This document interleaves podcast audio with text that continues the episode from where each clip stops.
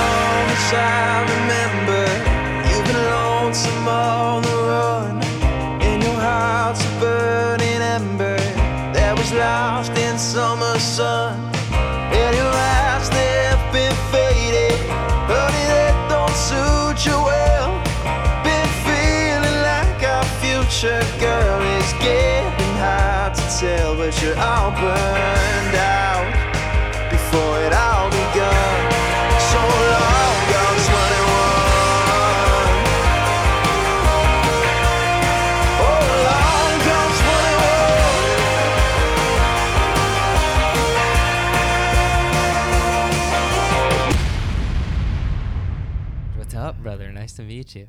You too, man. I'm uh yeah, I'm doing I'm doing okay. I'm Yeah. uh finally getting busy again with stuff, which is great. Yeah, it looks like it. and Yeah, you know, I'm just in my my basement. It's a kind of a studio, uh, just like filled with guitars and gear and stuff. So Love it. Love Yeah, it. man. Yeah, it looks tight. Yeah, it looks like you've been getting out there back to shows. yeah, it, you know, to like whatever capacity that is. Like, obviously, um, you know, on on social media, you try to make things look like they're going like real a lot better than they are, and you're like, Amen. yeah you're actually like real stressed about the whole thing but it's um it's good man it, i definitely feel the most like me when i'm playing shows so it, it it's good good Yeah, for my looks like mental health and all that It does look like we have similar. Uh, it looks like COVID canceled some tour plans for you too. yeah we definitely had our like biggest stuff coming up Yeah. which sucks but at the same time i think there's like artists i follow who had even bigger stuff coming up so you know I, i'm more crushed for like people in that camp like if you had like an opening tour for someone crazy or something or, Sure, sure. you know you know could be worse always could be worse Yeah, yeah. And so you are technically a solo artist. It looks like, right? Yeah, so I've been with a lot of my band as it is right now. I've actually been with for a long time in in one way or another. Uh, it used to be a cover band, Oh, cool. and we just kind of gradually. I I was playing this festival, and I used to do a lot of like blues music, so that I was doing it as a solo artist, and I needed a band, and like uh, who Yeah. else, you know, pick them because it's like I played with them for so long, so yeah. the lineup's changed here and there, but it's all kind of under the solo name now. But it it really does feel like a band at the end of the day. you have your tour plans canceled, and then it looks like you just immediately change directions to like, all right, well, there's nothing left to do but write and record, you know? And Yeah. then so Yeah. you kind of, it looks like you're working on an EP, but you've been dropping some singles. The latest one being Long Gone 21. Yep. Um, which is a jam. Yeah, it, it's been uh it's been a lot less planned than I probably would have liked it to be pre-COVID. Like Yeah. pre-COVID I had like six songs that I had done with the same producer and I was like really stoked on them at the time. and I still like really like I like them for what they are. But Yeah. as far as like releasing that first EP, that first like official you know five six song EP, Yeah. I kind of steered clear just because I felt like too much time had passed. So those are still in the can, and I might might release them, re record them, all that stuff. But okay. right now, it's more just like finding a sound and trying to trying to find where I, I land on my feet. And you know, if I land on my feet after this whole COVID thing, and like what sound that produces, and then that's what we're gonna go forward with. So right now, we're looking hopefully like April, March, April is kind of a time I think where I want to have an EP out, something I'm able to like tour next. But a fresh one, not the one that's in the can right now. completely fresh. Yeah, Wow. I respect the move. I mean, uh, you know, to sit on Would you you have six songs. It, yeah, there was uh two two or three of which were released. So I, I I had a string of singles. Uh, the first one being the song called Julia, Yeah. which wasn't gonna end up on the EP, and then there was uh, Rhyme and Reason, like this, and We Ain't Acting Like Us, and those were three that were gonna appear with another three. Okay. Um, so yeah, like it was a, it was a, a decent amount of stuff, and I did it with a really great producer named Nixon Boyd. Uh, it you know it was like I love those tunes still, but I feel like this last year kind of does it does something to do as a writer where you're like ah, there's like more stuff to talk about than Well, yeah, and I have to say, I mean, I really respect the move of like, I don't know, me if I have a song ready to go, it just burns a hole in my pocket. But I love the Mm-hmm. fact that you're like, this doesn't really reflect like me and where I'm at right now after like this whole transition, different period, you know. So it's like, well, Mm-hmm. just keep looking forward and, and moving on. You know, I love that, and it definitely seems so. What you hopped right back into the studio, and then that's when you did these other singles that have been coming out. Yeah, there's uh there was like well the long gone I did actually down here in my basement Oh, because basically we had we had access to all uh, all this gear. I was gonna And, say um, it sounds incredible. Thank you very much. Yeah. I I think that had a lot to do with like it was just my guitar player Patrick and I we just did that thing all ourselves. The only Wow. thing we did out of house was um the mastering, of course. Yeah. But like mixing and recording and everything we did ourselves, which I think led to like you know, maybe it doesn't sound as professional as it could have, but it definitely sounds like exactly what we wanted it to. You So fooled me. Yeah, I thought for sure that Thank was you. recorded in a studio. yeah. So it was just you and Thank your buddy. just me and my buddy. So who who uh, like what do you cover on that? Like how many instruments are you playing? You wrote the song, I'm guessing, or did you guys write it together? Yes, I, I wrote it. I brought it to him with um, like it was really fresh. We'd kind of planned to record it because the idea was really cool, and we'd planned to record it like a week before. Um, we actually ended up doing it, so I didn't have it fully written yet. But he came over, and we, we kind of knew that we were going to start tracking it that day, so we had a bit of a time crunch, and we're like, okay, we have to finish writing it today. So we sat outside, got got it to like somewhere where we were pretty happy with it, and like looking back now, I wish you always wish you spent a little more time on like pre-production Yeah. but maybe then it wouldn't be as fresh and as like in the moment as it ended up being. So Yeah, you definitely captured that energy for sure. Sometimes if it's too polished, it's like, well, yeah, it loses Mm-hmm. I agree. something. Yeah. yes, yeah, we got to a point where we liked it, and then I tracked a scratch drum take, which is like really all I'm good for as a See- drummer. like just Uh, that's what I was curious. I, I'm a drummer, so I'm curious. I was like, who played the drums? Is he playing the drums? So, wait, so you played the scratch track or you played the drums on that? I played the scratch. I had my drummer Tyler came in. Sorry, so yeah, the band ended up all like everyone in the band ended up playing on it. Oh, cool. Um, but like we got the initial sort of idea down, which I'm glad I'm like I started as a drummer, so I'm I'm glad I have that in my bag. I definitely couldn't play on like a record, but Okay, Um, okay. Oh, it's such a helpful instrument to. Did you say you learned it first? Did it come first? yeah, it's my dad drummed. He was like a drummer all through high school, and he played in bands, and he's actually still with his his high school like dad band. That Oh my god, they, I love they still that. play together. They're Oh playing on Halloween. Oh my god, I'm the only musician in my family, so I love the idea of a dad drummer. That is incredible. But yeah, uh, drums was my first instrument too, and I feel like it kind of gives you an edge. You know, when you pick up the guitar, you already have the rhythm part down, so it's a nice thing. To, it's a nice thing to have in your bag. Yeah, for sure. I man, I, I say that all the time. I think that's um, you know, I'm I'm a decent lead player, but I think my my strength as a guitar player is like my my right hand Yep, and like my rhythm and stuff. I That's um, that for sure. Yeah. I think that it helps a lot having that like foundation for sure. Definitely, definitely. So I, I looked you up and I was like, well, I found you because I did that TikTok to your video. And Yeah, then yeah. so I started following you. And then obviously, you know, I, I even turned a couple of my friends because they love blues. And, and it sounded like you said you were straying away from blues, but blues is so clearly in your roots. You know, it's definitely still present there, Mm-hmm. uh, even if you don't identify as a blue blues artist. You know, it's, it definitely feels like, uh, yeah, there's some blues here. My friends love that. So, yeah, a lot of my friends Yeah. are digging your shit. I, I'm like super. Oh, I appreciate that, man. I, um, it, it's like a weird path to take because there's a lot. There's a really clear path if you want to, at least where I'm from, if you want to do the the blues thing. yeah, There's um, there's a lot of really great, especially if you're younger. There's a lot of great opportunities to play, like pretty sizable festivals, and I I did that in like 2018, 2019, which I'm really um, I'm glad I got those opportunities, but. I don't know, like like anything, there's like a there's a box there where it's like you know you you can play that role and some guys like really truly believe that and they love that and it's like that's that's good on them but i found like i was writing a lot of stuff because you know i also love like neil young and i like yeah, uh, bruce springsteen and all this other sort of stuff that is outside of there so i didn't want to necessarily confine it to that so i'm in that process of finding out how i can take the blues stuff and, and kind of use it in a different context absolutely. which means you can't play as many like blues festivals and yeah, things yeah. that are like exactly for that, but it's uh, maybe maybe a long play. Right. Oh yeah, definitely. I always say there's there, I mean there's too much good music out there to kind of narrow yourself to one direction, you know, just take Mm-hmm. Take what you need from all the different genres, you know. It, it sounds like blues allowed you some really great opportunities. I, I was reading up on you. It looks like you had your first real gig at 11. Yeah, that I think my first paid gig was was eleven. I'm pretty sure. So what what was Which that? wild. Yeah, so Were that playing with a band or what?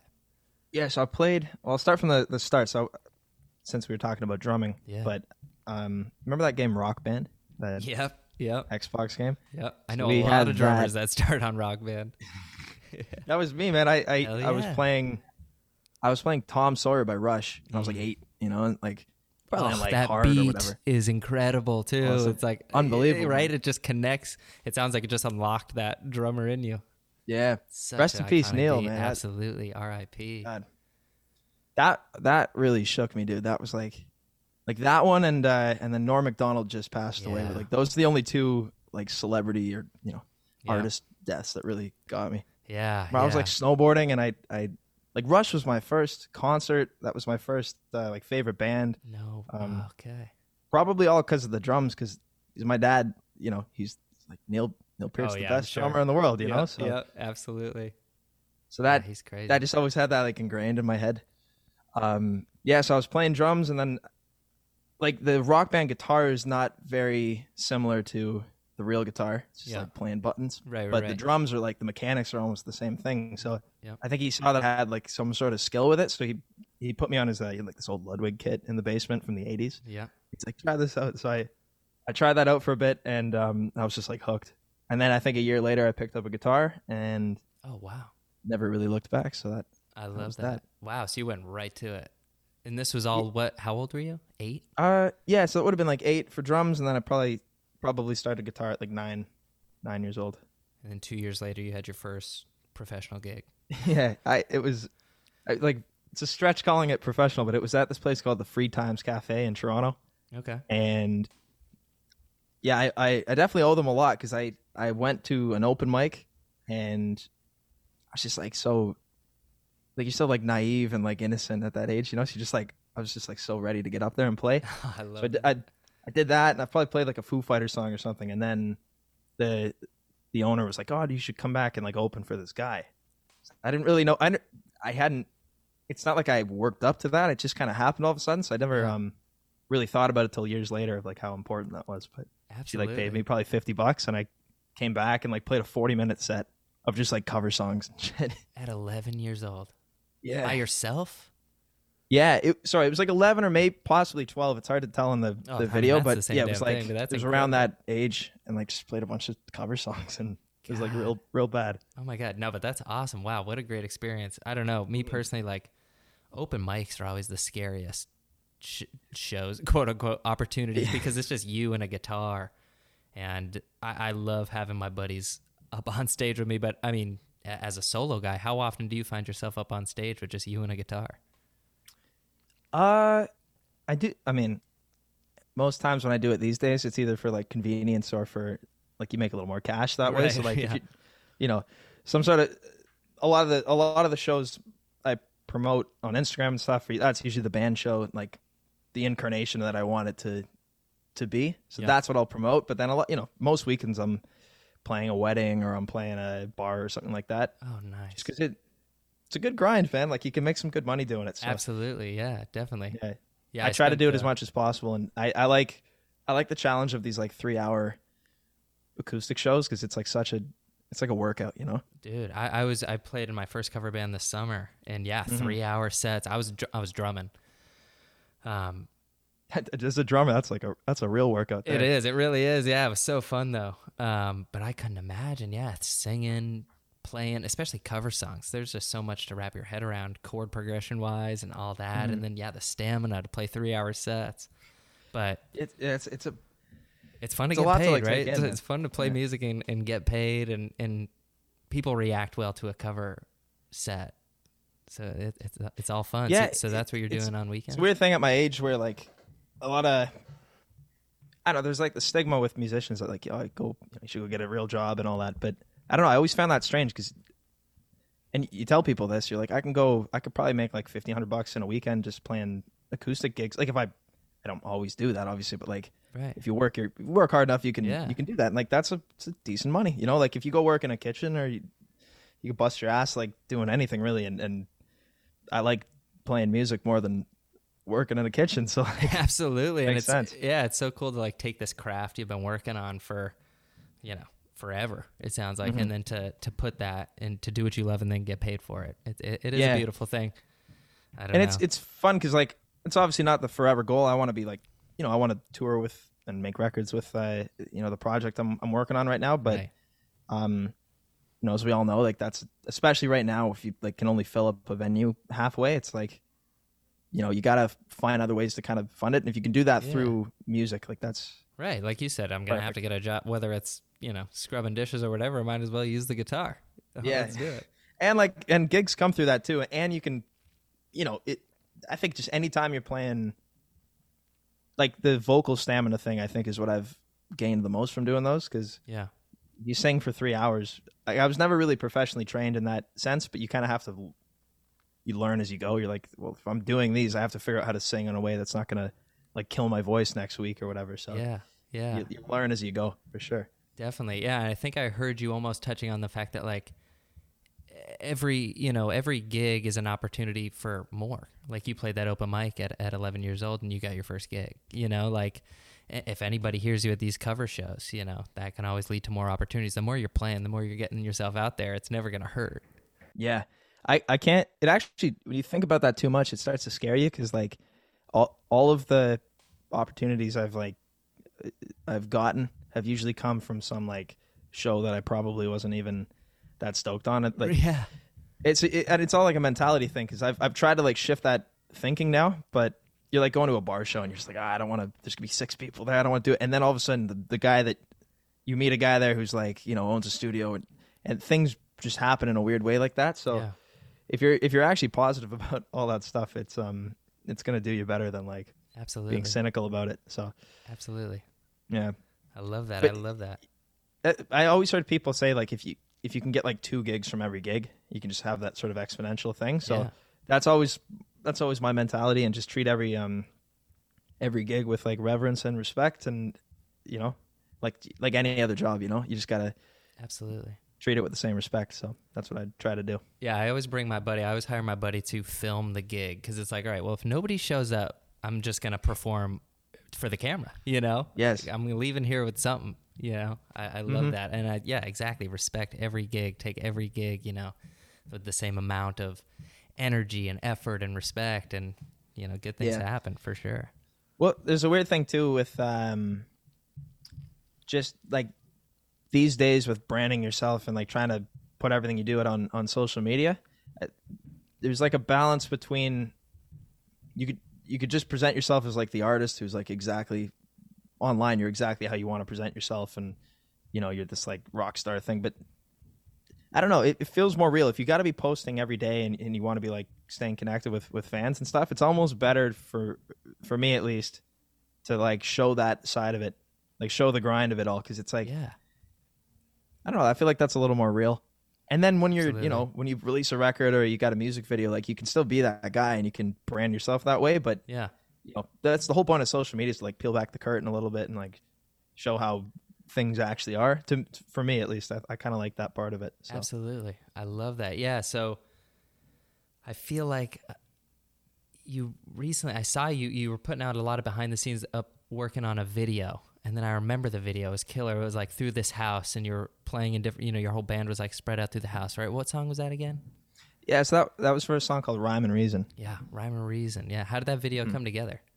Yeah, so that was last summer, kind of like middle of like COVID really being crazy. So there was Yeah. a lot of uh, like loophole. Like essentially, I wanted to film that video elsewhere, but it just kind of made sense. It wasn't like it wasn't in. It wasn't the the actual point, but afterwards, it kind of was like implied that it was like everyone was in the house, so that was kind of like a cool sort of Yeah. sort of thing. But yeah, I, I had a buddy of mine, or actually a buddy of my my dad's, who film director, and he was just looking for something to do Nice. um, just because like you know like no one was really doing much so i presented this idea and he was people were just just stoked to be part of something creative and like get out of the house for for once so um, everyone involved in that it was just like it was the band and um, rob who who directed it and then actually another guy named rob scarborough who was the, the he filmed it and it was like this crazy process because i had the idea of doing a one take video which seems easier at the time of like planning it because you're like you're like oh you know we don't have to like there's no editing oh, right. really. Right. Exactly. Yeah. The editing. yeah. Easy. But scripting goddamn, like- that one take out. Oh my God. yeah because it was so stupid so like we had a the whole thing kind of ended with me jumping in a pool and then getting out and like opening the garage and playing we had like four different sets where the band was set up Yeah. and essentially when the camera would move away the band would sneak behind and get to the next location Yeah. Um, so yes, we set up like four different spots around the house where the band was was playing, and we shot it at like a, I think it was like 1.5 speed. So when you play it back, it looked like it was in slow motion. So the song was like really cooking, and Oh the band was like running around and stuff. And Yeah. and we shot it seven times. I think we probably started around like five o'clock, four or five o'clock when we started shooting. Got dark around eight, so we got about seven takes in. I had to dry off each time, new change of clothes, all that stuff. Oh my God. And I think we ended up using like take seven or s- six or seven. So it was like right at No the end. way. We Wow. finally, finally got it right. So I wow. I, I love the idea that it's like it's it's not hard enough, right, to capture this in one take. Let's crank up the speed to 1.5. it was just, yeah, it was ridiculous. I've like well, such, I have such great. fond so memories that of shooting awesome. I bet. I bet. Yeah, no, it looks so much fun. It looks like such a feat to pull off too. You know, isn't it so great when you like have an idea in your head and then it comes to life? You know, there's always you have to make adjustments and, and change, but it's always so great when it when you pull it off. It's such a wonderful feeling. Yeah, it, it, was it was weird too because like during that summer, like things had gotten so comfortable because everyone was just at home. Yeah. So like there wasn't as much like hard work and like I don't know, like working that hard towards something and then actually having it come out the way you wanted and you know dealing with all the issues that come along with it is like it's very very rewarding thing doing that. So Absolutely. Yeah. Yeah, you took on a real challenge there. Yeah, it's crazy. Much respect. Yeah, no, it came out Yeah. great. I, I only had the idea like the execution was like in big part because of Rob and both Robs who were a part of that. They were they just killed it. So Awesome. Yeah. Well, it takes a team. Team is so important. So important, Collaboration is key.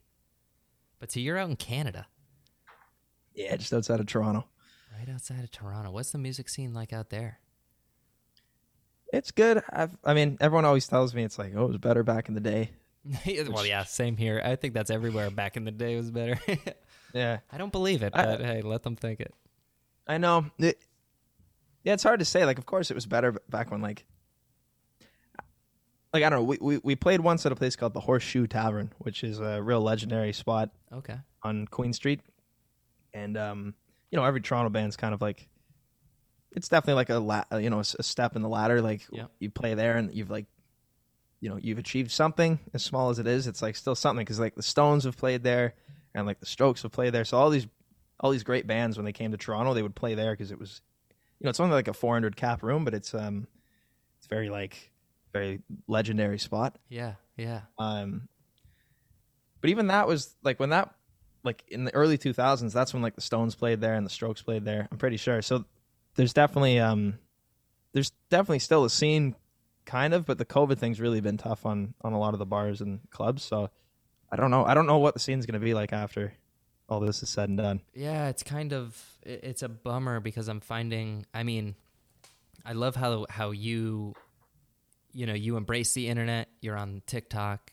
You know, you're you're crushing it on those, but you haven't forgot about live music. You know, and you're rushing mm. back to it any chance you get. It's sad. I talked to some artists these days, and they just don't see the value in touring or playing live anymore because they can just reach the whole world from their bedrooms, you know, on their on their phones. But I'm like, no, uh, like live music is so important. Playing your songs for people is so important. Like that can't go away. No. While the internet is a beautiful tool and that should be used too, it's like, oh no, live music needs to stay. You know, we can't get rid of that. I know. I I was having this discussion with a, a buddy of mine. Like I'm not really in the pop music world. Like that's such a different world for me. So I don't know how it how it operates. It's maybe it's like less live oriented. But I've got a lot of friends with like millions of streams. Yeah. Like just guys I know from my like hometown and stuff, even with like just crazy stream numbers. And you talk talk to guys like that, and they're looking at you being like, "Oh, I wish I played live more," and I'm looking at them wishing I, I knew more about that world. Yeah. But I do think they trickle in. Like if you go at it long enough, I think one will kind of trickle into the other. Oh, Like if you're really good with streams, like all of a sudden you're gonna have a fan base in a city, and Yeah. you know vice versa. Oh, they're So, both necessary. I feel like, yeah. If you Mm-hmm. go hard at both, it's like, I just don't really care. Like, and this is not to disparage anyone like with big stream numbers, but I Yeah, yeah. personally I don't care as much about that or putting my effort into that as I do like booking shows and trying to perfect that side of things. yeah. Maybe that's just antiquated. Like I don't know. It, it- we'll see in the future if that's like pays off or not. I I, I definitely know I get more fulfillment out of it, so that's why I, I do it. Absolutely. Yes. Yeah. No, I love that. I love that. I mean, right, stream the numbers are are important, but yeah, you really need to hone in for that live music experience and and these pop artists are going to get a little bit of a shock once they are expected to perform live. You know, these stream numbers now they got fans all around. They want to see it mm-hmm. perform live and they're going to have to kind of hone that and learn that instead Yeah. of like, you know, kind of Yeah, doing it at the same time. and some are really good at that but you can tell like some people are um like it's definitely if you've if you've never really like gigged a bunch then it's i guess it's tough to get that like learning how to like work a crowd and stuff like it takes a long fucking time to like get that Yeah. sorted out like i'm not even close to figuring that out entirely but like you learn something a little bit every time you play so oh, that's exactly what I say, dude. You learn, Yeah. you know, you learn something every time, every time. yeah, even if like those gigs with like one person that's where, crowd, that's you're where like, you learn the most. I some- feel like, yeah, the worst Yeah. gigs I've always come from. Well, at least I learned something.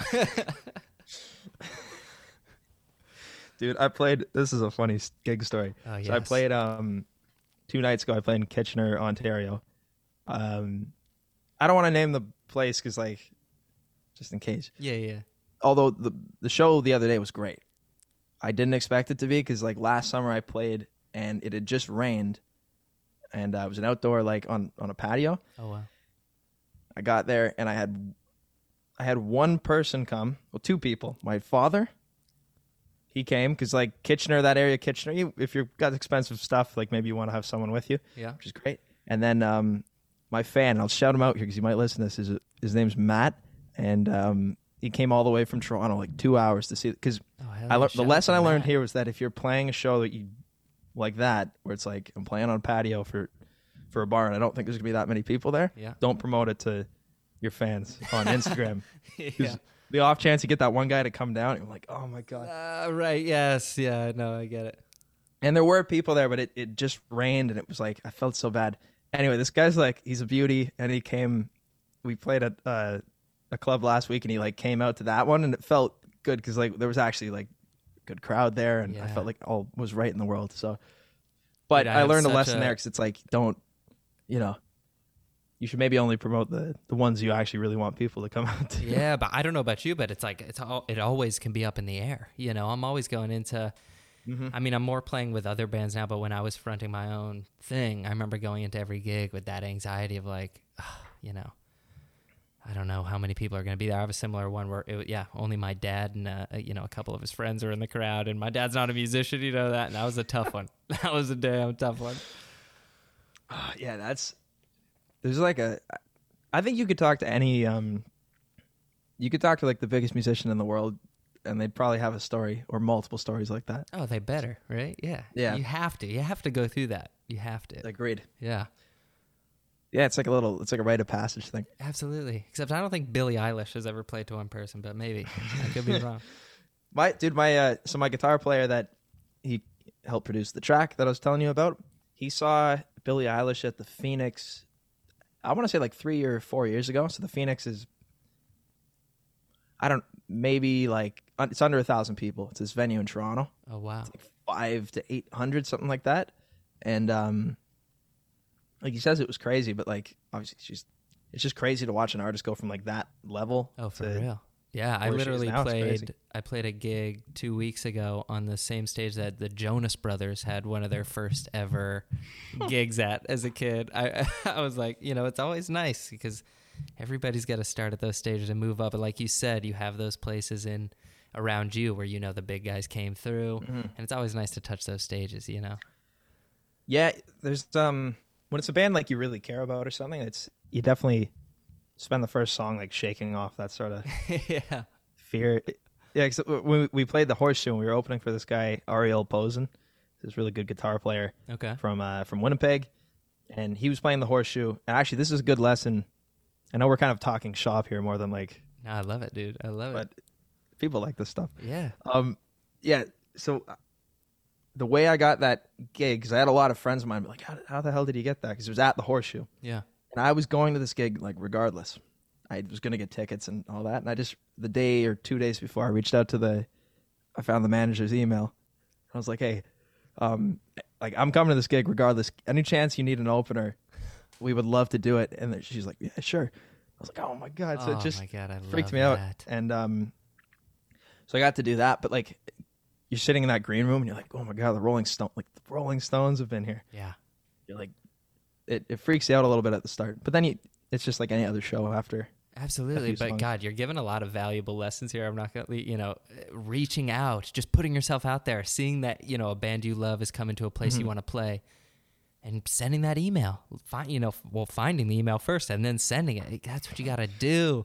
And getting rejected and all that. Oh Like, my! that's- I mean, I don't know about you, but I mean, ninety percent of doing this damn thing is getting rejected. You know, at least Oh, in yeah. the beginning. Oh, but it makes you tougher. It makes you better. It's those lessons that we're talking about. You know, you just learn Mm-hmm. from those experiences.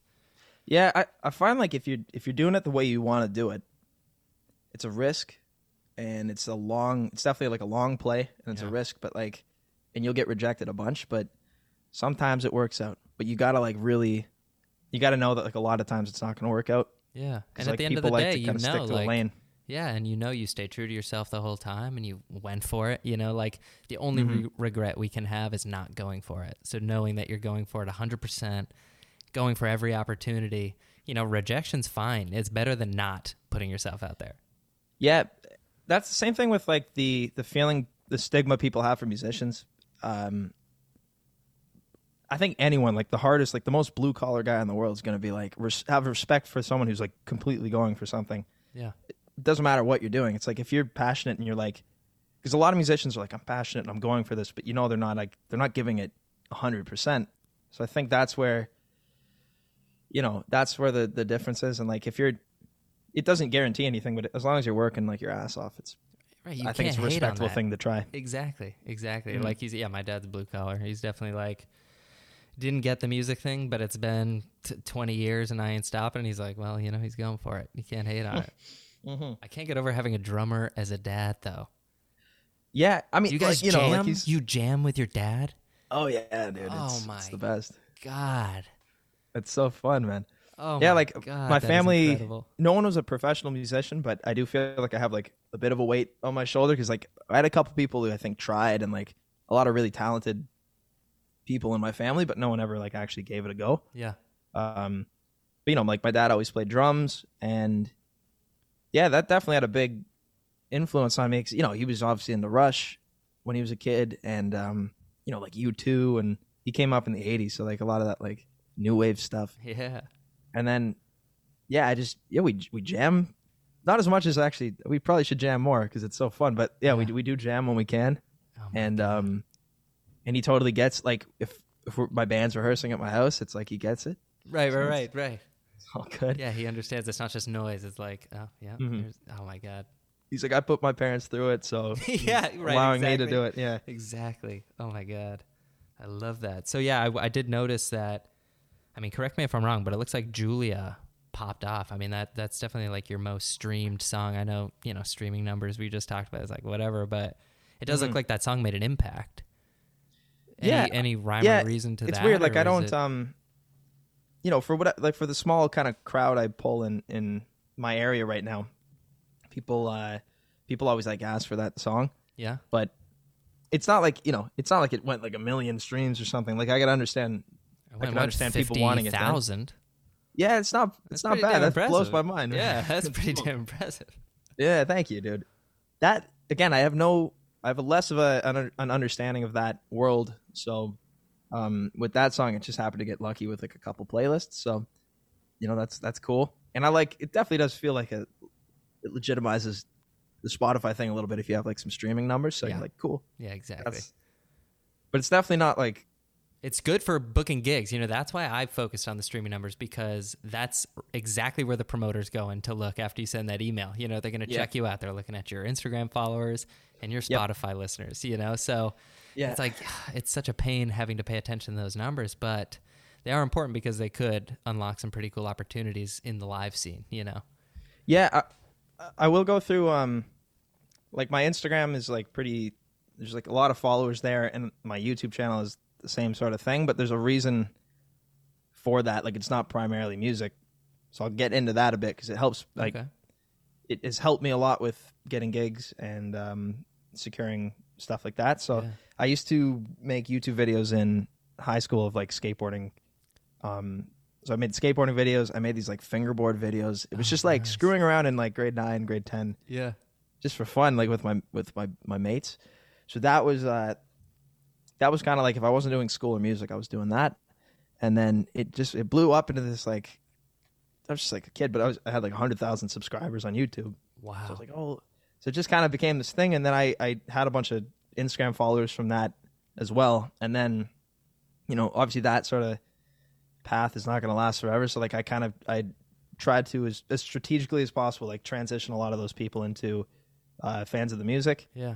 And I think that's why Julia did really well because it was my first sort of like, you know, like single push from like after doing that. So yeah, it, it um, it definitely helps a lot when you can like, you can go to a, a venue or you can go to like a, a festival and be like, hey, I have this like this base. Right.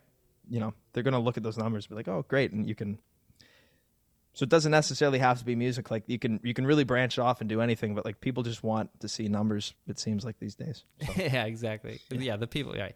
But so, are you a skater yourself, or were you filming? I was like the worst of my of my crew. I can like kickflip and tray flip and stuff. Like nice, I'm, nice, nice. Yeah, me too. Yeah, I'm not that. yeah.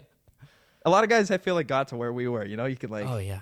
hit a five set maybe if you're feeling good or something. But like, I think the most I ever did was four. That might be stretching. Yeah, yeah, but I loved great. making the videos. I was so into, you know, just capturing my friends and I skating, and it was so sad because yeah, the tricks weren't very good. There's just uh, numerous kick flips, you know. But it's just like yeah, yeah, it's so fun to put that stuff out there, and that, wow, it's so cool that that connected with a huge audience for you, and then you got to just kind of transition that Mhm. as you grew. I, I love that. Thank you, man. Yeah, I yeah, I kind of made that. I had to make that decision because I was definitely the worst of my crew, and I I had like a bit of skill with filming. So you that- got the one with the all right. You're holding the camera. yeah, yeah, yeah. Yeah, like I had like a sick camera, and I was like, I just happened to be the guy. I was like always at the park and stuff. I like Yeah. I still love it to this day, but more for just transportational reasons, you know. Oh, absolutely. I oh, love- COVID I got me love back getting on the on my board, board, bro. Yeah, COVID got me back yeah. on there. Just cruising, yeah. Yeah, just like cruise around your hometown, and like it's so freeing, man. Oh it's my such a fun thing. Isn't it the greatest? But it also shows my age. I I remind, you know, I'm like 30. I used to skate back when I was 15, 16, and you know, I would just skateboard all day. No, no big Mhm. deal. And now I hop back on a board the next day. I'm like sore. I'm like, God damn. you know, I feel old, but it's it's just nothing better than just bombing a hill. I It's I know. so freeing. Like you said, just cruising around the hometown. Yeah, it's great, man. I love it. I'll never. I, I do think that like instilled a lot of like values in me, like doing the skateboard thing that I think a lot of kids don't get these Right. days. Yeah, skateboards Like- are always like associated as punks and slackers and blah blah blah, but it's like it takes a lot of hard work and you're putting you're not you're hurting yourself to get these tricks. It takes like a discipline, you know. Like it actually makes no sense. Like it makes no sense looking back at some of the things we did. Like we'd break onto a property to like skate some ledge poorly, but like we'd go do that, and then some guy would yell at us, and we'd like, and then we'd go and like fall, and a guy would get hurt, and like it was just like a weird thing, and that was your day. That was Yeah. like that's what you did that day. Yeah, And it was it all for like an objective. Yeah. and yeah, it teaches you a lot of teaches you a lot of shit. And um, I think there's an episode. I don't know if you're like a Seinfeld fan. Oh my god, um, yes. There's an episode of comedians in cars. Oh yeah, and yeah. he's talking about i think he's talking to like chris rock or I forget who but he's saying like he's like when you see skateboarder kids it's like that's uh he's like you shouldn't write them off because they're especially when they don't have like a helmet on they're just like bombing down this like staircase and like falling 3000 times because they're like they're driven and that teaches you something i forget the actual quote but like it was Oh my god, like I love Seinfeld said that. yeah Oh, I love Dude, that. i'll send you the clip dude it's like yeah, it makes you feel something inside because like there's there's th- that part of you never dies and i i don't Yeah. think i'll ever walk by i could be 60 i'll walk by like a like a handrail or something ain't that the like- truth? Yeah, you kind of you look at your surroundings in a different way. Yeah like, oh, I could skate that. I could definitely. I still look at stuff to this day, like, oh, that'd be cool. Mhm. That'd be cool. music doesn't really change your your view that much you know it's not like you're looking for venues or something like sometimes you are but No, I, I get that. I get what you're saying. I mean, as a drummer, maybe you know, you see a bucket, and you're like, oh, that probably sound good if I hit it. But I get what you're saying. Yeah, it doesn't. You don't really look at the world too differently. But oh you know what though you do you'll walk into a room and you'll go like this Yes, you do. Yeah, you notice the acoustics. So especially if you're into recording. Yes, absolutely. I Mhm. love that. That's you know what? That's a funny connection because I think those are two things that like I don't think you'll ever lose. Like you'll go your entire life. It's like your whole worldview's kind of shifted now. and You can't change that. Yeah, yeah. It hasn't changed. It's been 15 years. Yeah. I love that. Wow. So sick, man. So you're Bro, also in business school. Um, that's an old bio. I so I I did like a year and a half of business school at this Okay. uh, Ryerson University, Okay. and I stopped over COVID just because I felt like it was uh, I don't know at my age and what I'm passionate about it. It didn't really line up with uh with what I was wanting to spending my you know spend my time doing. Yeah. you know, I was like at the time I was like making trying to make a record and like all this stuff and it I, I just ended up putting putting the brakes on school for, you know, the time being. Yeah. Um so I got like a I got like a decent chunk of time to finish that program and I definitely learned a lot about myself doing it, but um like spending that kind of money and doing it online was just not working for me. So Yeah, yeah. That's what I was gonna on that. say. Yeah, it's not only a huge time commitment, but decent chunk of change. So yeah, well I liked going that school in particular is downtown Toronto and I'm about like 30 40 minutes from Toronto, so I would take the train every day. oh nice.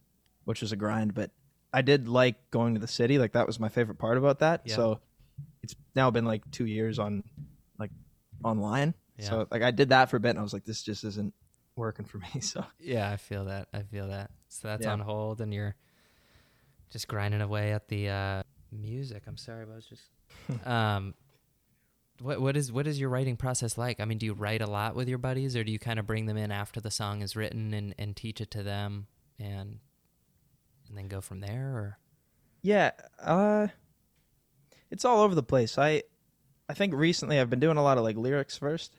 lyrics first. Yeah, I Wow.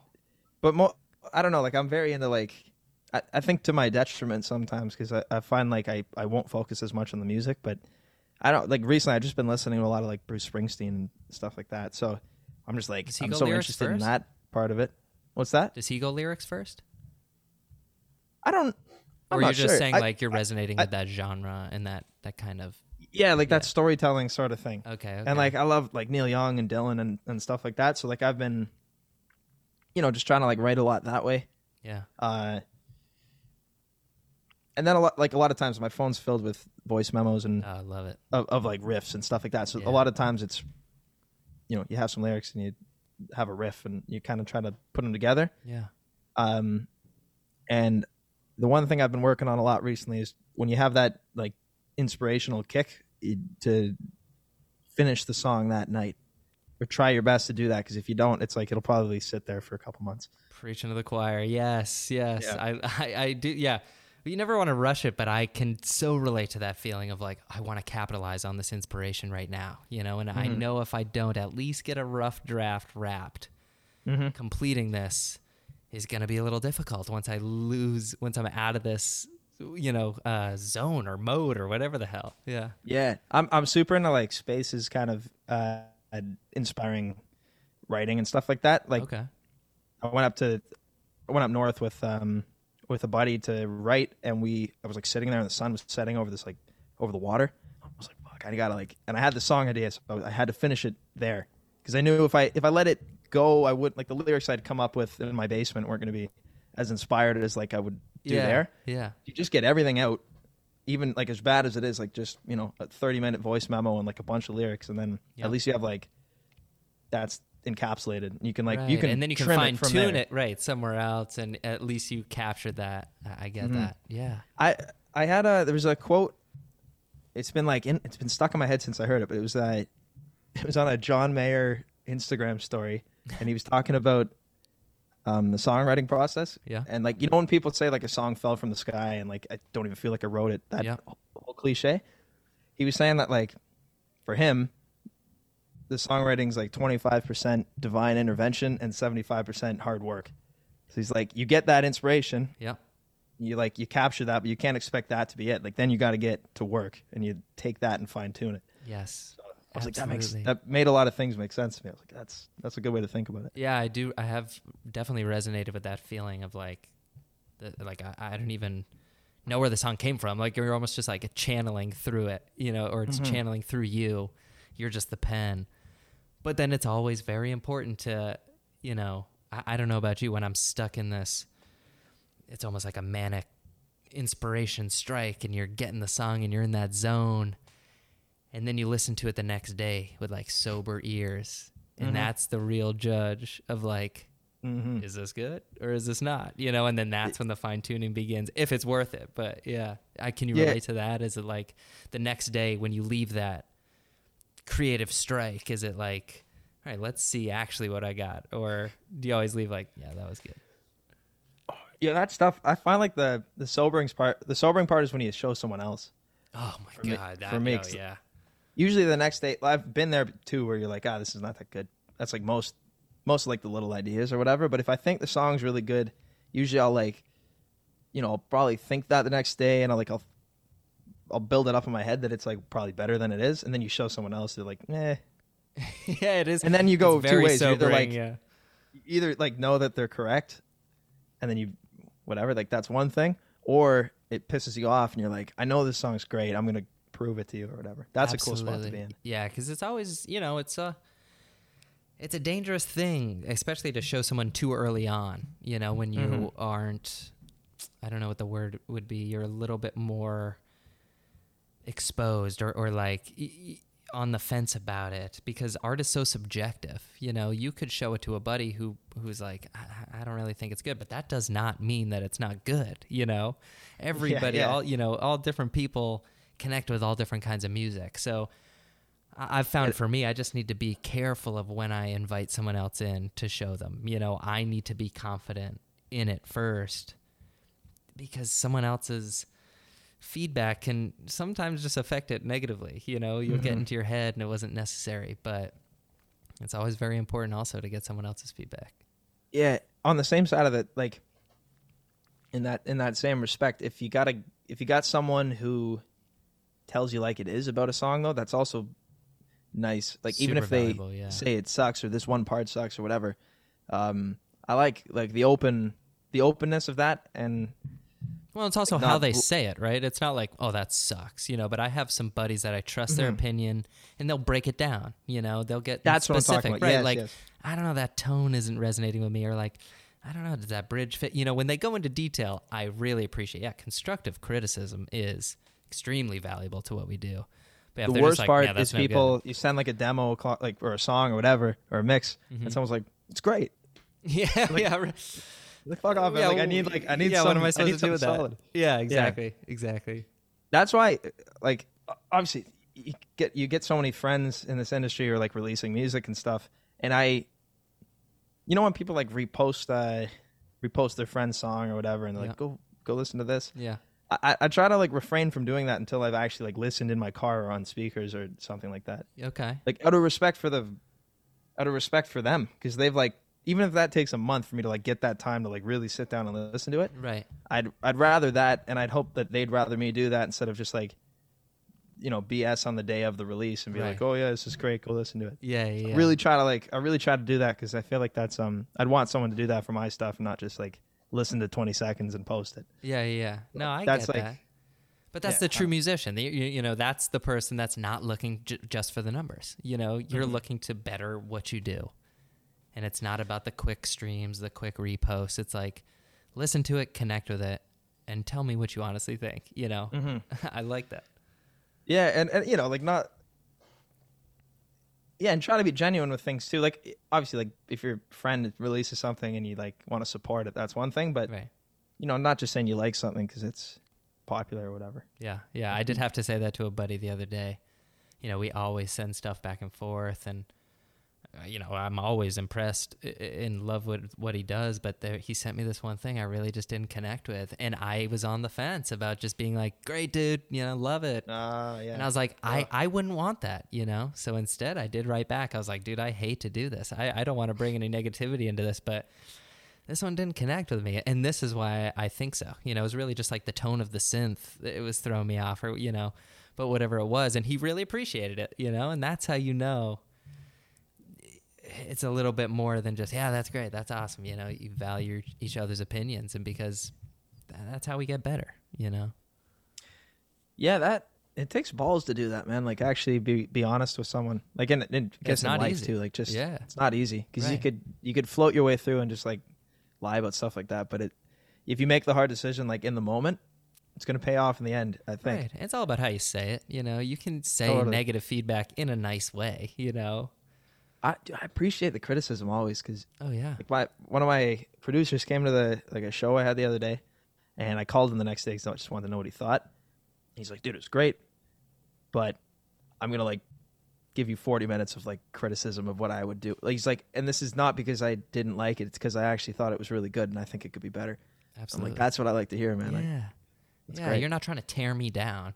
You're trying to build Yeah. me up, you know, with some mm-hmm. honest feedback. I don't know about you, but like I said, I film every show pretty much and I just study it like game tape, you know, not because I like seeing myself on a screen, but because I want to get better. I want to be like, all right, don't do that again. Or like, oh, okay, maybe a little bit more of that. And so do you Yeah. capture a lot of your shows? Do you, do you watch, do you like watching that stuff back or you like to just kind of leave it how it was and move on? I I'm I'm like religious about recording shows. I, I Amen. d- do pretty much every single one. Um, Yeah, it really At least I'll bring a Zoom recorder. Yeah, exactly. At least audio, at least something. Yeah, because I don't know, Yeah, like, but- you kind of like black out on stage, right? Like you're not very conscious in the moment, so it's always nice to go and see, like, what actually happened. Yeah, what you do know after a show is if it was like obviously if it was good or not, but some shows just happen to have that like like transcendent element. You don't know why it was good. You're like that was Yeah. one of the best shows I've ever played. I have Right. no clue why. yeah. Um so that was like last 2 weeks ago we played at this place called the Dakota Tavern and we had two shows back to back cuz the way they've been operating is like they'll do one show at 50% and then show two at 50% capacity. So you essentially play to the whole room, Yeah, yeah, but yeah. you do it twice. Oh wow. So the first show, and I've been trying to break this down because I like I usually record everything, Yeah. and I didn't record that one. On purpose? No, I just honestly it was like the first show back there, and like I just I had a lot of like old friends coming. I was just like not in the because like it's a lot, especially when like people are like sitting down and they're like getting ready for the show. You're like Yeah. running out with your DSLR. yeah, like, yeah, right. up. It is like another element. Like you don't have enough already to focus on. You know, now you need to figure out where to record it. Yeah, uh, yeah, I get that. Yeah, and I was, it was just like too much to think about, so I didn't do it regrettably because the first show was okay. I felt like really like anxious for some reason. I was kind of tight. You could you could tell. I think I wasn't connecting with people, uh, and like my voice didn't feel good. But it, you know, people were like, "Oh, it was great," but I didn't believe it. And Yeah. then the second show was like, lights out, best show we've played. It was the same set. I don't understand. The only thing like physically, like I had a beer between the sets. Like that was Yeah. it. I don't know, if, and if that was it, then like I got that's a whole other issue. But like I I don't know what else like happened. Like wait, maybe wait, the wait, audience was Is this two sets in one night, or is this two separate nights? two 45 minute sets in one night. So we played, then And the then other band played, and then out. crowd swapped out. Oh and wow! yeah. So you had same set twice same in one same night. set, same sound technician, same everything. So Oh, honestly, it was like a complete dress rehearsal for. That's probably the reason, right? Because you're like, right. That's incredible. I mean, God, how many times I've left the stage and be like, "All right, now I wish I could do it." You know, now I'm Yes. warm. That's awesome. yeah. So maybe you should almost like, it'd be smart maybe to after each show, if you're just doing one show, like voice memo yourself, being like, I screwed this, this, this, and this up yeah. for next time. You know. Right. So you forget about that stuff. But anyway, like that second show was was nuts, and like I don't know, maybe that's why. Maybe just because we had like a practice dress rehearsal like right before. Sure, sure. But it, yeah, Yeah. that's that's the weird thing about music or really anything art related is it, it, especially with songwriting or so you don't know where it comes from. It has so much to do with your mood or where you're at. And yeah, sometimes there's shows that just don't really feel like you connected and there's no reason to it. It's just that's what happened. And then yeah, an energy shift. But wow, two two shows in one night. That sounds fun. So that's you guys are still 50% out there. Yeah, so that was um the fifteenth of October. Oh, so we wow. did the two shows, and then the booker said if we sold those out, like both of them, we could do then the next Friday as well. So those sold out. So we sold the next Friday out, and then all the restrictions or like a bunch of the restrictions in Toronto lifted the day before. So she reaches out to us and is like, she's like, "Hey, we're um we're opening like 20, 30 more tickets tomorrow. Like, do you think you could sell them?" I was like, "Oh my god!" So we ended up just like doing them at the door, and it ended up um we ended up like selling that out too, which was Oh which was sick. God. It was like so we ended up the first shows were like 40 people per and then um last Friday it was like 60 or 70 people. Which is still small, but like it's uh Yeah, but in that same Cool. area, back to back weeks. That's Yeah, a it's great nice, draw. dude. Yeah, it's incredible. we, we play another venue up in Orangeville that we play there like twice a month and we do our own sound like you know we gotta we gotta bring a board and all that stuff they have a house system and we- we've got to know that room really well because we've probably played it 15 times so Yeah. you know when you're doing that twice a month you get quite good at like figuring out how to play in that room Nice. which is good yeah, and it Like, sounds like you got a good local following too.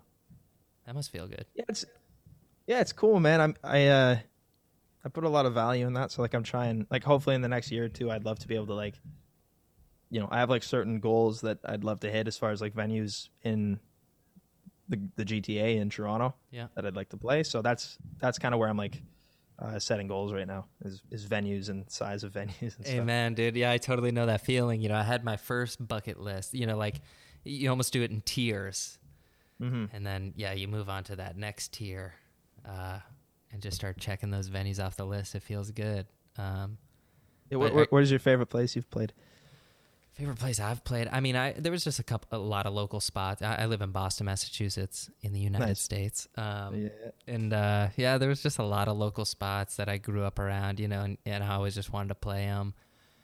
And luckily, I, I did. I, I checked off everything on my first list, but you know, the le- the next one, a little tougher list to start checking off.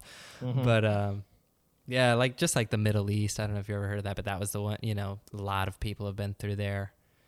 Um, and it's just you know, it's always cool to just reach your goals and then set new ones. yeah Uh, are you coming to the U.S. at all? You gonna play in the U.S.? Uh, I've- I've only done that once. There's a lot of roadblocks up for an artist my size to do that as far as permits and stuff go. So Yeah. What is traveling Um, like getting across the border with gear or something? Yeah, there's a there's a weird thing where if you're a Canadian musician playing in the states, you have to get a P1 or a P2 ver- uh, permit or Uh-huh. visa, um, and you have to know the exact date you're playing, and you have to pay I think it's like two thousand dollars per man to play. So it's ridiculous. What? Like you have to be probably selling out like a thousand person room to to even like think about doing yeah. it. Oh my god, I had no idea that. Yeah, and if you're Crazy. If you're a U.S. band coming up to play in Canada, you get um, I think it's paid like two hundred and fifty dollars, and there's it's much more free. I, Yeah. I might be wrong on the, the metrics there, but it's something along those lines, and it's uh, it's super unfair because I think, and I kind of understand where the the states is coming from in the sense that like maybe a band like if someone's going out they, they go out once a month to see a show and like their options are, you know, there's like a band from the U.S. or a band from Canada, then maybe they want to like give that job to the the U.S. band. But then again, an artist like there's only that one artist. Like there's no one else named Gavin McLeod doing what I do in the states. So it's like if I want people want to see me, and I'm like I want to go to Florida and play, like I, I'm screwed. I can't do it Yeah. until you, you know you you can obviously get to a point, and if you land like an opening slot for someone and you've got the right management, you could probably work it. But Yeah, I'm sick of this. Like, oh, they're taking opportunities. Crap. It's like, eh, no. That's, well, if you want to save money and leave your drummer in uh, Canada, I'll play drums for you over in the states. well, dude, I mean that's like I wonder if that would be how I'd have to do it. Like I'm not I'm not 100 percent sure, but um, I know like for a while, like pre-COVID, I was I was working with a producer and a label that were like maybe thinking of like Europe as a goal in the next like Yeah. three years, oh, nice. which would be really sweet. Yeah. So, and I have a couple friends who've like done that circuit, and you can just you can hit so many more cities in like a small space. So yeah. that would be wicked. Hell yeah. Damn, I had Yeah, no man. idea it was so hard to play in the U.S. That is crazy. Yeah, I actually have a story. We played in uh, Memphis, Tennessee for Oh, this thing called the International Blues Challenge.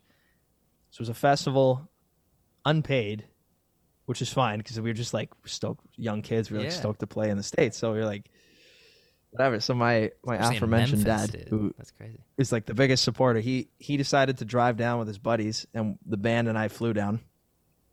And he drove down in like a van with all the gear, and he got to the border, and he's like, uh, I don't know, like the the border officer was like, I have to seize all this gear. Like, you, I can't let you through. Like, this looks like you're a, in a band and you're gonna play a show, and you can't do that. And my dad somehow I don't know how he did it, but he like he talked the guy. He showed him a video. He's like, "Look, this is the band here. This is a video of them when they were 12 years old playing at a school barbecue. Like this has been their dream to go and play in the states. Like, just let them through." And um, he like somehow convinced the guy to get us through. So all the gear came through, and um, we didn't we didn't get dinged on it. So Dude, That your was dad crazy. is a legend. as oh a legend, dude. God. That is awesome. Johnny, yeah, it was wicked. Wow. it was almost like it was it was almost really un, uh, real tragic but we got we played uh He pulled we the played at card. BB King's we played at the Hard Rock Cafe Oh, wow. and the Tin Roof in Memphis oh, so you did three shows. yeah so the other ones the Hard Rock we played like a four song like kind of impromptu like uh open mic set almost Okay. our real set was at the Tin Roof, and I went up and did like three open mic songs at like there was just like a blues jam sit-in sort of thing at BB King's, so I went up and did that too, Yeah, and it was it. um very humbling because there's like a lot of a lot of really crazy players there. So Oh, I bet. I bet. yeah, I love that. It's like, hey, we got all this gear across the border. Let's let's make it worth it. Let's play everywhere we can. Yeah, open mic. Let's do it. Boom, boom, boom. yeah. Everyone else like I, actually I played one more open mic too, and everyone wanted to go to uh, the Elvis house, Oh, and I was like, no, screw that, man. I, I want to play a show. Yeah, yeah. hey, I think you made the right choice. Yeah, yeah, man. sure, it would be cool to see. Yeah, Memphis is wild. It is. It's all like contained in this one street, essentially. Like everything's kind of on Beale Street, and that's um, right. That's what I hear. that's it. Yeah, I've never made it out there. Yeah, definitely, definitely worthwhile. What's, what's next? What's what's coming up? Next up, there's there's the possibility that I'll be on American Idol, but that's like, oh, yeah, that's weird opportunity that actually came through TikTok of all places. So like, that's hell yeah, another reason to like stick out with that. yeah, yeah. For real, I, like, I had a lot of friends who like clowned on that on that app, and then I um. Uh, even me, I was like, "Oh, this is so stupid." Right, but I, I got on like early enough, and I've actually got some like pretty wild. Like I got like a publishing deal offer and all that stuff. Nothing that I actually took, but still, like things came through. Like real, actual things came through that Yeah, offers always feel good. Yeah. I just got, since we're talking like industry and stuff, I just got an offer to do, um, make like pretty good money to post one video for DistroKid, for, so they're like, because they saw I used the platform for my distributor, Yeah. and they're like, if you make an ad video, we'll pay you X amount. So I was like, well, that's, and it's like it's crazy, like just to make one video or whatever. So they're um, yeah. For a service definitely like worthwhile. Yeah. Yeah. yeah. Shout out to DistroKid. I just turned over to them. Um, Hundo, yeah, yeah. it's the best. Yeah, they're doing great things. I love it.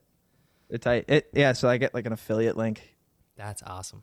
I can so, yeah, so it's like use code this, use code Gavin for ten dollars off your membership or whatever. Nice, nice. So Shout that out. That video should it. be going live tomorrow. so- Oh hell yeah, go. hell yeah. yeah so yeah anyway that i've like focusing on that um as dumb as i think it is the social media thing like people take note and uh just like musician friends are like oh you you look like you're doing like so well on Yeah. social media it's like okay i guess i'll keep up keep Right. up appearances and keep doing that Yeah. uh and then just for the next year my goal is to play as many shows as um sorry not you know what I actually i want to pull back on like doing as many shows as possible Yeah.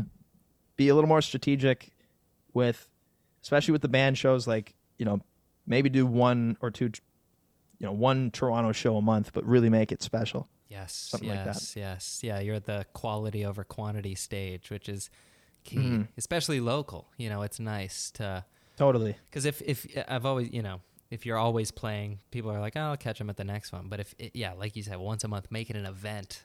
Yeah. That yeah. I love that.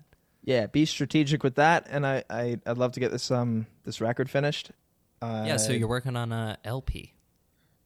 yeah essentially like where there's uh there's an opportunity possibly for so for me to make like my first lp in the next two years through some like a label and some grants and stuff like that so that's a possible goal i'm working on right now uh i'd love to get like an ep out by like spring next year and then we've got some some cool festivals next year that are going to carry over from like literally two years ago we were we were supposed to play them Oh, and nice. they've carried over. So hopefully they Awesome. all actually happen next year, and then we can finally do them. Hell yeah. Yeah, man, Well, this has been a blast, man. It's really nice to finally meet you. I agree. I think we should. Yeah, we should do it again down the road when uh, Yeah, when time permits and all that. Definitely, yeah. Next time you got, especially when the LP comes out, but yeah, next time you got something coming, let's let's reconnect and see how things Thank are going. dude. Yeah, and I would love to make it down to Boston at some point. Yeah. I've got like a couple buddies that I'd love to like. I've been planning on like coming down at some point and jamming with and stuff. So, yeah, brother, we'll do this and we'll do this in person. Hopefully, That'd be sick. Yeah, definitely Yeah. hit me up if you make the trip. hundred percent, man.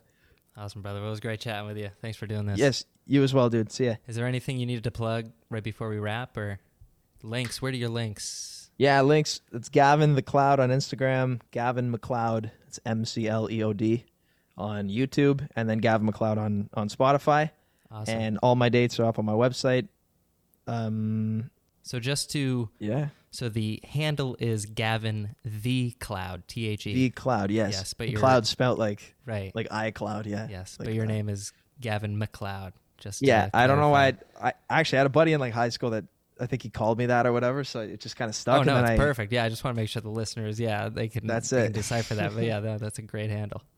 Yeah, thank you. And then um yeah, I'm I'm hopefully releasing some like some music within the next couple months leading up to an EP. That's the goal. And then yeah, next summer we're playing main stage at Ottawa Blues Fest. Nice.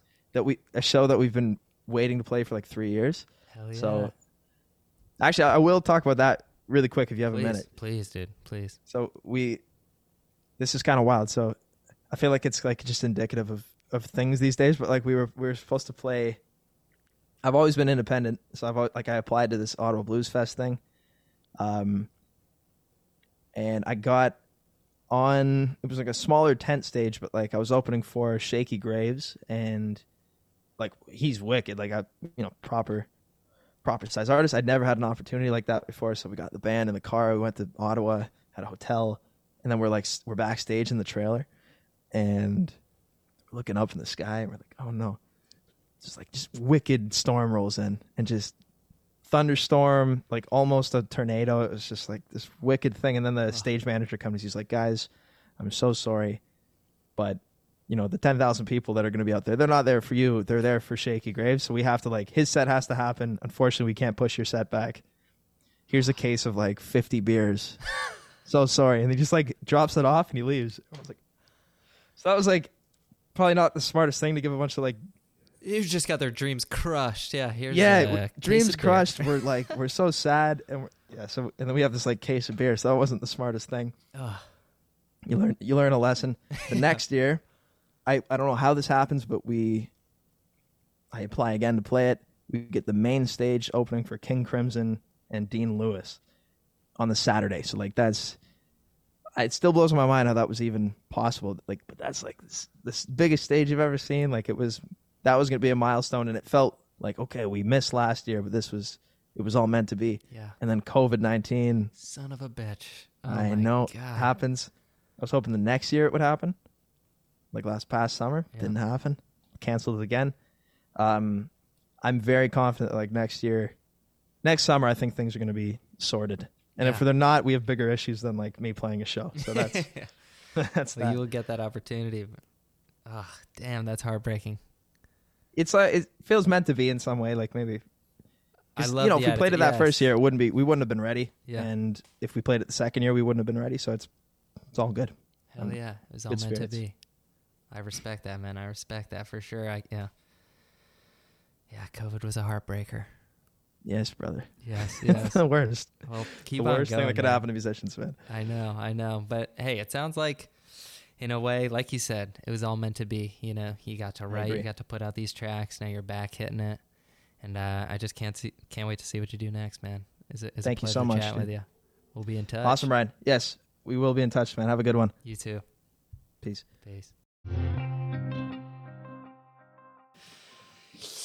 Boom, and we're back. Back. God, Back like we never left, baby. it almost feels like that, doesn't it? That was also good. That was, uh, you know, you- you- Right. you- What do you think about the Zoom thing, though? The Zoom thing, I mean, eh, I get it, cause like, It's tricky. yeah, and I'm also a little guilty. I, I called somebody out who's very close to me recently for saying like a lot in their conversations. Yeah. Overheard some work calls and they were saying like a lot. And I was just like, see, here I Yeah, am. yeah. And so I tried to give the advice like, hey, by the way, you know, because I would want people yeah, to no, let like me know. that was the thing. Like I was taught, like you yeah, know, like you see, you just did it too. everything. Yeah, you can't, you can't do But that. I noticed like I, I did that a lot in the interview, and I, I don't know if it was nerves. I don't know if it was me overcoming the Zoom thing. Um, but but, it's let's just be real. like a natural. And it's episode thing. two, Yeah. right? I'm an amateur at this, people. Yeah, I'm getting better. I'm Yeah. improving. Um, But that's the good thing about having to edit myself is I get to be like, yeesh, you know, writing a lot of notes down for future interviews. but honestly, I'm just glad to give him that platform. I mean, not that I'm much of a platformer that he needs any help from me, but I'm just so glad that he got to share his story. with us. Um, yeah, with, With us you- and with, with his fans. guys, yeah, with the people that want to know. mm-hmm. Um, Plus, it, it gives us and him a new opportunity. Like whoever hears this, maybe they'll be interested. Look him up. You know. Yeah, but- Now the Zoom thing. Hmm. I get it. Because I used to watch like last year during uh, COVID or whatever. I was watching Hot Ones, yeah. and they like did Zoom calls. Yeah, yeah, yeah, yeah. So I kind of get right, it changes that dynamic yeah, a little bit. like, yeah, yeah, yeah. It's it's a little frustrating, but like it's Better than nothing. yeah. Right? It's really cool that we are we're able to do this and I can connect with somebody like Gavin who's out in Canada Mm-hmm. because uh I don't see us taking I don't see him taking the trip down here to do this. I mean, hey, if you ever want to go to Canada, I'm down, man. I've never been up there, so let's. oh, I've been once. It was great. Yeah, I'm looking to go back. My aunt lives up there. Um is it okay if we, Amy Joe. Hopefully one day maybe we'll have her on here. bro? We have to. I know. Well, we gotta we gotta do well first, and then be like, "Hey, Amy, you want to come?" I'm curious. I honestly want to talk to her. I have a lot of questions. That would be That'd no. be sick. I know. Maybe that'll be like the Yeah, yeah, yeah, yeah, yeah. Off track, off track. Coming, coming, coming, coming at you. 2022. no, but it, you know, it's just no surprise that he got started at, at a young age. Just the way his answers were, you know, he he he held it. He was very professional, very professional, but not like stick up his ass kind. You know, like motherfucker. or yeah, exactly. It was like it was perfect. He was really great to talk to, and you know he doesn't fuck around, and that's why he's crushing it. But yeah, he's like selling out shows out there. He played back to back shows. So the way they're doing it, oh yeah. So he touches on this in the interview. Is it? Is it? Are we at the end? Is this the end one or is this the beginning? End one. Okay. Yeah, yeah. End one. End one. like he touched on in the interview like so they're doing 50% capacity so what they do is they book two shows so they have two shows back to back one with 50% one with 50% so he's playing Both of those the shows. set and then he plays the set again to a whole new crowd That's How awesome. fucking wild is that That's awesome. yeah it is pretty cool That's just the fact that you can sell out like two back to back That's shows. fucking and, great, like, I think he's done it like weeks in a row. So yeah, shout out to you, dude, because that is not easy. That's fucking great. Yeah, Really? He did that? yeah, yeah. He da- he did the damn thing. Bravo, bro. Absolutely, bravo. He's got more shows that he's announcing, and um, he's just crushing it. He's I, I respect that drive. I love people that don't fuck around with this shit. That that do it. You know, that have to do it. I love that. So respect. Shout out to you. Yes. Shout out to the listeners listening. Thank you, Gavin. Yes, thank you so much. If you're ever in Massachusetts, definitely come. You know. Oh yeah. Well, yeah, yeah. As you as you heard in the interview, because I uh, so it costs uh, like if you wanted to go from Canada and play in the states, Yeah. you have to pay at two thousand dollars a person. Oh, why? So I jokingly was like, "Well, if you want to leave your drummer in Canada, save two thousand bucks." no disrespect to your drummer, of course. I was just joking, um, but that'd be sick. God damn, dude. Yeah, yeah. So, damn, let's switch that up because I would love to have, you know, i I'm not like one of those people like, oh, they're gonna come and take our gigs. You know, it's like there's, I want. It's not about that. Yeah, exactly. It, take that away from both sides, and we'll go out there and take their gigs. They Mm-hmm. come down and take ours. It'll help everybody. I want to play in Canada. I haven't Mm-hmm. played international yet. That'll be awesome. That'd be sick. Let's do it. That'll be fucking great. Well, you got anything else for the people? Um, life is what you make it. Make it good. Yeah. Amen. And save some for when you're better. Damn right. That was that was a good segue. Hey, I got you. Got to plug it always. well, thank you guys again, Yes, sir. Gavin, Gavin, my guy. I love you, dude. Yes, I never met you, but I love you. hell yes. See, that's what this pod does. It forms connections. I love you so much, Oh my god. Shout out to you, Gavin. Thank you so much. Be Yes. nice records. Yes. Have a great Thursday Yes. morning, afternoon, or evening. And good night. Peace. Adios.